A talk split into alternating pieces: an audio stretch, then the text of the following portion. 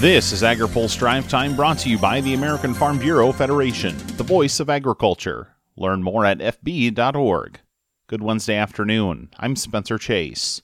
President Donald Trump has been impeached for the second time in 13 months. Ten Republicans joined the House of Representatives' 222 Democrats in supporting the measure charging Trump with inciting insurrection after last week's storming of the U.S. Capitol building.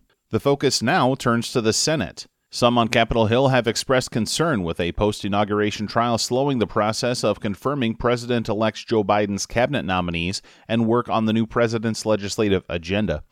One thing that might be on that agenda tougher worker protection measures on crop protection chemicals.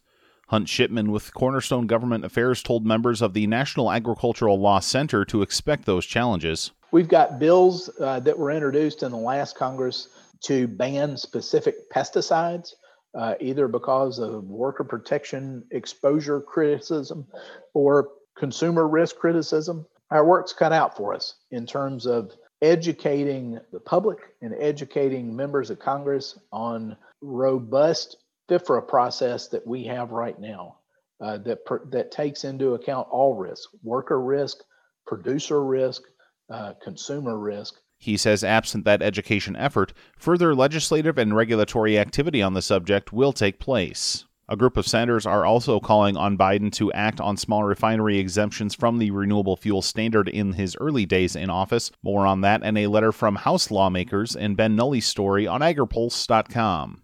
A major farm equipment company is using a well known technology showcase to show the need for rural broadband. AgriPulse's Ben Nuelle has more. A farm equipment manufacturer says high speed internet connectivity in rural America is critical now more than ever as it moves forward with new technology innovations. Lane Arthur is Vice President for Data Applications and Analytics at John Deere and is featuring planting technology at the Virtual Consumer Electronics Show this year. He says rural broadband will be necessary for using equipment in the future. We are lobbying Congress for these kinds of things, um, both at the state and, and the and the federal level um, as being important. And then we continue to have conversations with the providers as well on what do we need to do there. Arthur says COVID 19 also underscored the need for rural connectivity as remote access became critical with helping producers fix machines during the pandemic. We saw a 100% increase in, in remote display access through the spring. We saw more and more uh, digital uh, adoption of our tools, more more more use of our mobile apps, right through through that effort. Again, uh, same magnitude of increase. So COVID did have an effect there. We had dealers doing more and more remote support. This is the third year Deere has participated in the show. For AgriPulse, I'm Ben Nuelle. Finally, today, coronavirus vaccination continues to unfold across the country, and that's giving hope to many that the coronavirus pandemic may be on the downhill slide but some of the changes the pandemic brought to the table are here to stay. Speaking at this week's American Farm Bureau Federation annual convention, a pair of food industry experts outlined a few things that will stick around post pandemic. Martha Hilton is the vice president of produce and floral for the Wegmans grocery store chain.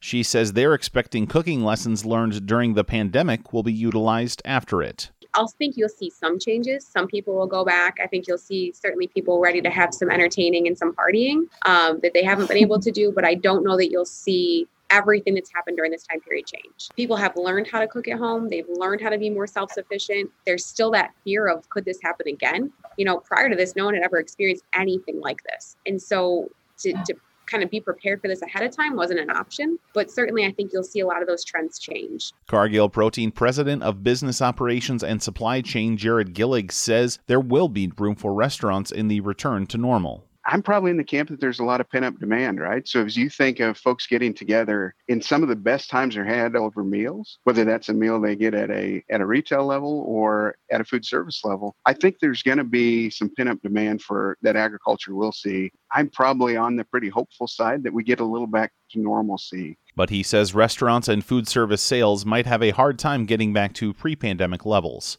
Today's drive time is brought to you by the American Farm Bureau Federation, the voice of agriculture. Learn more at fb.org. That's all for today's drive time. For more agriculture, trade, environment, and regulatory news, visit agripulse.com. Reporting in Washington, I'm Spencer Chase.